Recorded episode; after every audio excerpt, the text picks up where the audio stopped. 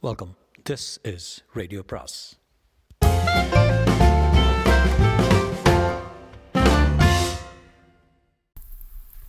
வரவிருக்கும் அன்பு வணக்கம். சாண்டில்யனின் கடற்புறா பாகம் மூன்று அத்தியாயம் முப்பத்தி மூன்று.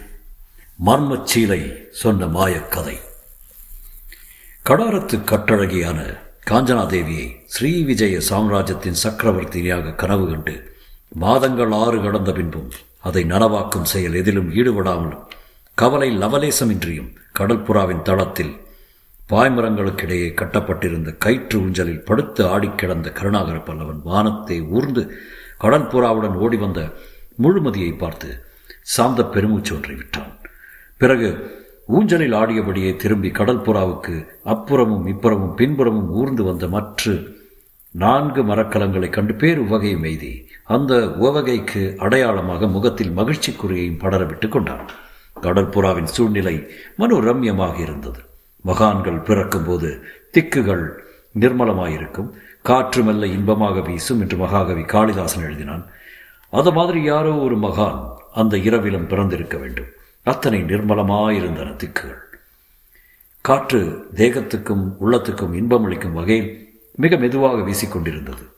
வெண்மையான காற்றினாலும் நிர்மலமான திக்குகளாலும் கடலும் அமைதியுற்றிருந்ததால் கடற்புறா உல்லாச படகு போல மிக நிதானமாக ஒரே சீராக ஓடிக்கொண்டிருந்தது. அதன் சீரை போலத்தான் சென்ற ஆறு மாதங்களில் இளையவல்லவன் வாழ்க்கையும் ஓடிக்கொண்டிருந்தது. அந்த ஆறு மாதங்களில் அவன் பிரசித்தியும் கடற்புறாவின் புகழும் தூர கீழ் திசை நாடுகளில் மட்டுமல்லாமல் பாரதத்திலும் பரவி கிடந்தது. எட்டா கையில் இருந்த சீன நாட்டிலும் கடற்புறாவின் பெயரும் அதன் தலைவனும் தலைவன் பெயரும் அடிபட்டன. சில நாடுகள் அவனை பெரிய கடல் வீரன் என கொண்டாடின. இன்னும் சில நாடுகள் பயங்கர கொள்ளைக்காரன் என கூவின. மற்றும் சில நாடுகள் கொள்ளைக்காரனாய் இருந்தாலும் நல்ல கொள்கைகளை உடையவனான கூறின. அவனுக்கு கிடைத்தவை பலவித பெயர்கள். அந்த மரக்காலத்தின் வேகத்தையும் போரின் போது சுழலும் புது விந்தையையும் அதன் பயங்கர யந்திரங்களை பற்றியும் ஆயுதங்களை பற்றியும் சிலாகித்து பேசாதவர்கள் எந்த நாட்டிலும் இல்லை. அந்த அந்த ஆறு மாதங்களில் கடற்புறா பல போர்களை கண்டது. பல மரக்கலங்களை மூழ்கடித்தது. சிலவற்றை பிடிக்கவும் செய்தது.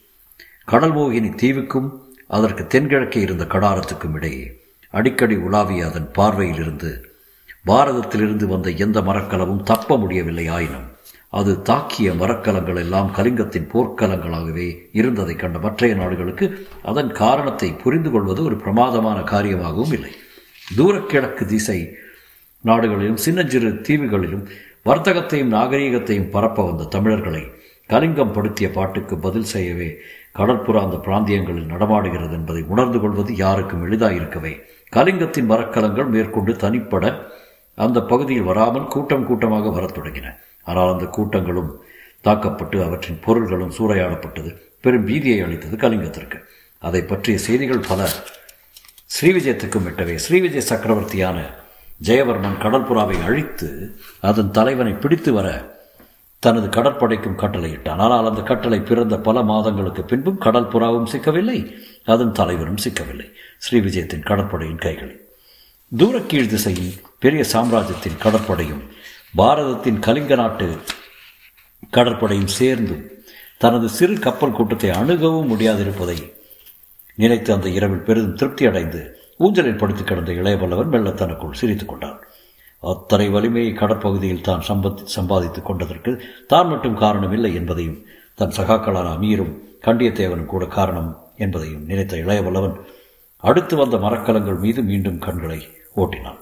அந்த மரக்கலங்களை அவன் பார்ப்பதை சற்று தூரத்திலிருந்து கவனித்த கண்டியத்தேவன் அவனை நெருங்கி வந்தான்.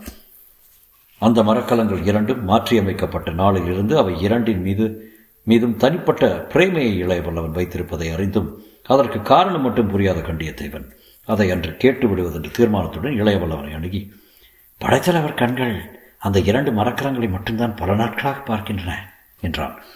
கயிற்று ஊஞ்சலில் சற்று ஒரு கழிந்து எழுந்த இளையவல்லவன் அரை படுக்கையும் அறை உட்காரலுமாக சாய்ந்த வண்ணம் சொன்னான் அவை இரண்டும் எனக்கு மிகவும் பிடித்தவை தேவரை என்று. அதை சொன்ன குரலில் இன்பம் மிகவும் துளிர்த்து நின்றது அது எனக்கு தெரிகிறது படைத்தலைவரே என்றான் கண்டியத்தேவன் குற்றம் சாட்டும் குரலில். எப்படி தெரிகிறது தேவரே என்று வினவிய இளைய புலவன் இதழ்களில் குறுநகை துளிர்த்தது. அந்த இரண்டு மரக்கலங்களும் முதன் முதலில் கடற்புறாவினால் கைப்பற்றப்பட்ட கலிங்கத்தின் மரக்கலங்கள் என்று சுட்டி காட்டினான் தேவன். அதனால் என்ன? முதலில் கிடைத்த கடல் பரிசுகள் அவை. அதனால் எனக்கு அவற்றின் மீது பிரியம் அதிகம் என்கிறீர்களா? அதனால் மட்டுமல்ல வேறு எதனால்? மற்ற மரக்கலங்களை விட அவை இரண்டிலும் அதிக ஆயுதங்களை பொருத்தி இருக்கிறீர்கள் ம். தவிர அவற்றை சர்ப்ப மந்திரங்களாக மாற்ற உத்தரவிட்டீர்கள். கண்டியத்தேவன் எதை சொல்ல முற்படுகிறான் என்பதை ஊகித்துக் கொண்ட இளையவல்லவன் புன்முறுவலின் சாயம் முகம் முகம் பூராவும் படர்ந்தது சொல்லுங்கள் தேவரே என்று ஊக்கினான் மகிழ்ச்சியுடன். கலிங்கத்தின் மரக்கலங்கள் நம்மிடம் சிக்கிய போது அவற்றுக்கு முகங்கள் மட்டும்தான் சர்ப்பம். மற்றபடி வெறும் போர்க்கப்பல்கள் நீங்கள் அவற்றை சர்ப்ப மந்திரங்களாக மாற்ற கட்டளையிட்டீர்கள். சர்ப்ப மந்திரங்கள் போருக்காக ஏற்பட்டவை இல்லை அரசாங்க பொக்கிஷம் மாதர் குதிரைகள் இவற்றை ஏற்றிச் செல்லப்படும் ஏற்பட்டவை. ஆனால் இப்பொழுது பாதகமில்லை சொல்லுங்கள். அவற்றில் போர்க்களங்களையும் பொறுத்து சொன்னீர்கள். பொருத்தியும் கடற்போர் என்று வரும்போது அவற்றை தற்காப்பு போருக்கு மட்டும் ஏவுகிறீர்கள். தாக்குதலை கடற்புறாவும் மற்ற இரு மரக்கலங்களுமே நடத்துகின்றன என்று சுட்டிக்கொண்டான் சுட்டிக்காட்டினான் கண்டியத்தேவன். உண்மைதான் கண்டியத்தேவரே. என்ற இளைய பல்லவன் கயிற்று ஊஞ்சலில் இருந்து கீழே குதித்து மடமடவென்று கடற்புறாவின் தளத்தில் நடந்து அதன் கீழ்த்திசை ஓரத்துக்கு வந்தான். தேவரே இப்பொழுது பாருங்கள் அந்த இரு மரக்கலங்களையும். என்று அவற்றை நோக்கி கையை நீட்டினான். அந்த இரு மரக்கலங்களையும் மாற்றி அமைத்த கண்டியத்தேவனுக்கு அவற்றின் அமைப்பு அணு அணுவாக தெரிந்திருந்தும் இளையவல்லவன் கட்டளையை முன்னிட்டு அவற்றை வேண்டாவிருப்பாக பார்த்தான். அவன் முகத்தில் விரிந்த வெறுப்பை கவனிக்காமலே இளையவல்லவன் கூறினான் தேவரை அந்த இரு மரக்கலங்களும் இரண்டு ராணிகளை ஏற்றிச் செல்லக்கூடியவை. பெரும் பொக்கிஷத்தையும் சாதி புறவிகளையும் ஏற்றிச் செல்லக்கூடியவை தவிர தனிப்பட்ட எதிர்க்கப்பட்டாலும் போரிட ஆயுத பலமும் உள்ளவை. அந்த இரண்டு மரக்கலங்களும் இரண்டு ராணிகளுக்கு ஏற்பட்டவை. ஒன்று கடாரத்து ராணிக்கு இன்னொன்று அக்ஷயமுனை ராணிக்கு. அந்த இரண்டு ராணிகளும் இவற்றில் புறவிகளுடன் பொருள்களுடன் உல்லாச பயணம் செய்வார்கள். நங்கூரம் பாய்ச்சி நிற்கும் துறைமுகங்களில் தங்கள் புறவிகளிலேயே சஞ்சரிப்பார்கள். அவர்கள் இருவருக்கும் நான் அளிக்கும் பரிசுகள் இவை. ஆகவே இவற்றை பாதுகாக்கிறேன். கண்டித்தேவனுக்கு அப்போதுதான் உண்மை தெரிந்தது. இளையவல்லவன் இதயத்தில் இரு பெண்கள் அமர்ந்திருக்கிறார்கள் என்பதையும் இருவரும் தனக்கு கிட்ட மாட்டார்கள் என்பதையும் புரிந்து கொண்டதன் விளைவாக அவர்களுக்கு இருபெரும் பரிசு பரிசுகளை படைத்தலைவன் தயார் செய்திருக்கிறான் என்பது புரிந்து கொண்ட கண்டியத்தேவன். இவர் எண்ணம் அப்படியென்றால் இவற்றை ஏன் இத்தனை நாள் அவ்விருவருக்கும் அளிக்கவில்லை என்று தன்னைத்தானே கேட்டுக்கொண்டான். தவிர ஆறு மாதங்களில் தனக்கு புரியாத பல விஷயங்களை அன்று கேட்டுக்கொண்டு விடுவதென்றும் தீர்மானித்துக் கொண்டான். இளையவல்லவன் செய்யும் ஒவ்வொரு காரியத்துக்கும் காரணம் உண்டென்பதை அவன் அக்ஷய முனையிலிருந்தே உணர்ந்து கொண்டான். அந்த உணர்வு கடல் மோகினியில் உறுதியாயிற்று. கடல் மோகினியில் அவன் கங்கதேவனுடன் நட்பு கொண்டதும் கைப்பற்றிய கலிங்க மரக்கலங்களை கங்கதேவரின் ஆட்களை கொண்டே வெளியே அனுப்பியதும் அந்த இரு மரக்கலங்கள் திரும்ப முன்பாக கங்கதேவனுக்கு மற்றைய மாலுமிகளுக்கும் மித்திரபேதம் செய்து கங்கதேவனை கொன்றதும் பிறகு அந்த இரண்டு மரக்கலங்கள் திரும்பியதும் அவற்றிலிருந்து கலிங்க மாலுமிகள் சிறைப்படுத்தப்பட்டதும் ஒன்றுக்கு பின் ஒன்றாக தொடர்ச்சியாக கோத்து பார்த்தபோது எத்தனை முன் யோசனையுடன் இளையவல்லவன் நடந்து கொண்டிருக்கிறான் என்பதை புரிந்து கொண்டார் கண்டியத்தேவன். ஆனால் இப்படி சிறைப்பிடித்த கலிங்க மாலுமிகள் நானூறு பேருக்கும் ஒரு மரக்கலத்தை இலவசமாக கொடுத்து அவர்கள் நாட்டுக்கு திரும்ப ஏன் அனுமதித்தான் என்பது புரியாமல் இருக்கவே அதை பற்றி அவன் கேட்டான்.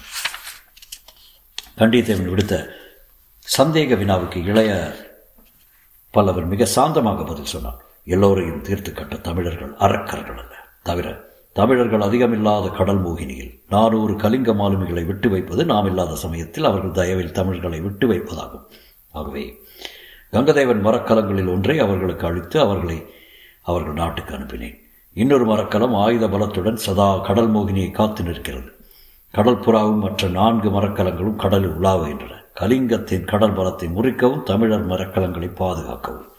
கண்டித்தேவனுக்கு இளையபலவன் இதயம் நன்றாக புரிந்தது. சென்ற ஆறு மாதங்களாக யாரிடமும் திறக்காத தன் இதயத்தை அந்த இரவில் முழுமதி வாரி தெளித்த அமுத நிலவில் ஆழ்கடலின் மத்தியில் நன்றாக திறந்து கண்டியத்தேவனுக்கு காட்டினான். இளையபல்லவன் மேலும் சொன்னார் தேவரே கடல் மோகினியை நான் கைப்பற்றியதும் காஞ்சனாதேவியையும் குணவர்மனையும் பலவர்மனையும் ஏன் கடாரத்துக்கு கொண்டு போய் விட்டேன் என்பதையும் பற்றி அமீர் பலமுறை கேட்டான். நான் பதில் சொல்லவில்லை. உமக்கு சொல்கிறேன். இப்பொழுது குணவர்மன் கடாரத்தின் அரியணையில் இருக்கிறான். அவன் நாடு விட்டு சென்று வருஷம் ஒன்றுக்கு மேலாகிவிட்டது. நீண்ட நாள் நாடு துறந்து மன்னன் இருந்து விட்டால் மன்னனுக்கு மக்களுக்கும் உள்ள நல்லுறவு போய்விடும். படைத்தலைவர்கள் என்ன திறமைசாலியாக இருந்தாலும் மன்னன் இல்லாத நாட்டை காக்க முடியாது. ஆகையால் ஆகையால் தான் அவர்களை நாடு சேர்ப்பித்தேன். பிறகு பல தடவை கடாரத்துக்கு அருகில் சென்றதும் நான் கடாரத்தின் துறைமுகத்துக்குள் செல்லவில்லை. அதற்கு காரணம் உண்டு. சோழ நாட்டு கடற்கொள்ளைக்காரனுடன் உறவு கொண்டவன் குணவர்மன் என்ற சாக்கியம் ஸ்ரீவிஜயத்தின் சக்கரவர்த்தி அவரை தாக்க முற்பட்டால் நாம் அவரையோ கடாரத்தையோ காத்திருக்க முடியாது. ஆகையால் அவர்களை நாட்டில் சேர்த்ததோடு நின்று விட்டேன் அக்கம் பக்கத்திலும் எதிர்புறத்திலும் பல ஊர்களுக்கு சென்றேன். பல இடங்களில் சோழர் கொடியை நாட்டினோம். பல போர்களை வென்றோம். இந்த விவரத்தை கேட்ட கண்டியத்தேவன் ஏதும் பேசாமல் இருந்தான். பல வினாடிகள் பிறகு கேட்டார் அப்படியானால் இப்பொழுது ஏன் கடாரத்துக்கு போகிறோம்? என்று இளையபல்லனுக்கு பலவன் கண்கள் தேவன் கண்களை சந்தித்தன. பிறகு உவக்கு விலகவில்லையா தேவரே? என்ற சொற்கள் அவன் உதறுகளில் இருந்து நிதானமாக உதிர்ந்தன. எது? தேவன் எதுவும் புரியாமல் விழித்தான். அவனை தன்னுடன் வரும்படி சைகை செய்து தனது அறைக்கு அழைத்துச் சென்ற இளைய பல்லவன் அவனை உட்கார சொல்லிவிட்டு அமீரையும் அழைத்து வர மாலுமி ஒருவனை அனுப்பினான். அமீர் வந்ததும் கண்டியத்தேவன் கேட்ட சந்தேகங்களையும் தான் சொன்ன பதில்களையும் விளக்கமாக சொல்லிவிட்டு அமீர் நாம் மீண்டும் இரண்டாம் முறையாக கடாரம் செல்கிறோம். நாம் இம்முறை செல்வதற்கும் ஆறு மாதத்திற்கு முன்பு சென்றதற்கும் வித்தியாசம் உண்டு. இந்த ஆறு மாத இடைக்காலத்தில் நாம் பெரிதும் மறுத்துவிட்டோம் ஸ்ரீவிஜய் சாம்ராஜ்யத்தை நேரடியாக எதிர்க்கும் காலம் வந்துவிட்டது என்று கூறி அவனையும் அமரச் சொன்னான். பிறகு அறையின் மூலையில் இருந்த பெட்டியிலிருந்து பெரும் சீலை ஒன்றை கொண்டு வந்து அவர்கள் முன்னிலையில் விரித்தான். இது நமது ஆறு மாத கால சாதனை. கடல் மோகினியில் நாம் தளம் அமைத்து வீண் போகவில்லை என்று கையால் அந்த சீலையின் பல பகுதிகளை சுட்டுக்காட்டினான் அந்த சீலையை கண்ட அமீரும் கண்டியத்தேவனும் பெரும் பிரமிப்பை அடைந்தார்கள். அந்த சீலையை அவன் அத்தனை நாள் யாரிடமும் காட்டவில்லை. அவர்களிடம் காட்டிய போது அந்த மர்ம சீலை சொன்ன மாயக்கதை அவர்கள் மனக்கண்களை பெரிதும் திறந்து விட்டது. மர்மச்சிலை விரித்தது விரிந்தது உலகத்தின் அந்த கோடியிலும். ஆறு மாத சாதனை அற்புத சாதனை என்று உணர்ந்த அந்த இரு பெரும் கடல் வீரரும் கருணாகர பல்லவனை பெருமையும் பிரமிப்பும் நிரம்பிய கண்களால் நோக்கினார். இளைய பல்லவன் திருப்தியுடன் தலையசைத்தான். இன்னும் ஆறே மாதங்கள். ஸ்ரீவிஜயம் வீழ்ச்சி அடையும் கடல் புறாவின் கீர்த்தி எங்கும் பாடப்படும் என்று கூறினான். திருப்தி அவன் குரலில் நன்றாக பிரதிபலிக்க ஆனால் அதே சமயத்தில் அவன் திட்டங்களுக்கு இடையூறாக கடாரத்தின் மற்றொரு துறைமுகத்தில் காலை வைத்துக் கொண்டிருந்தான். தொடரும்.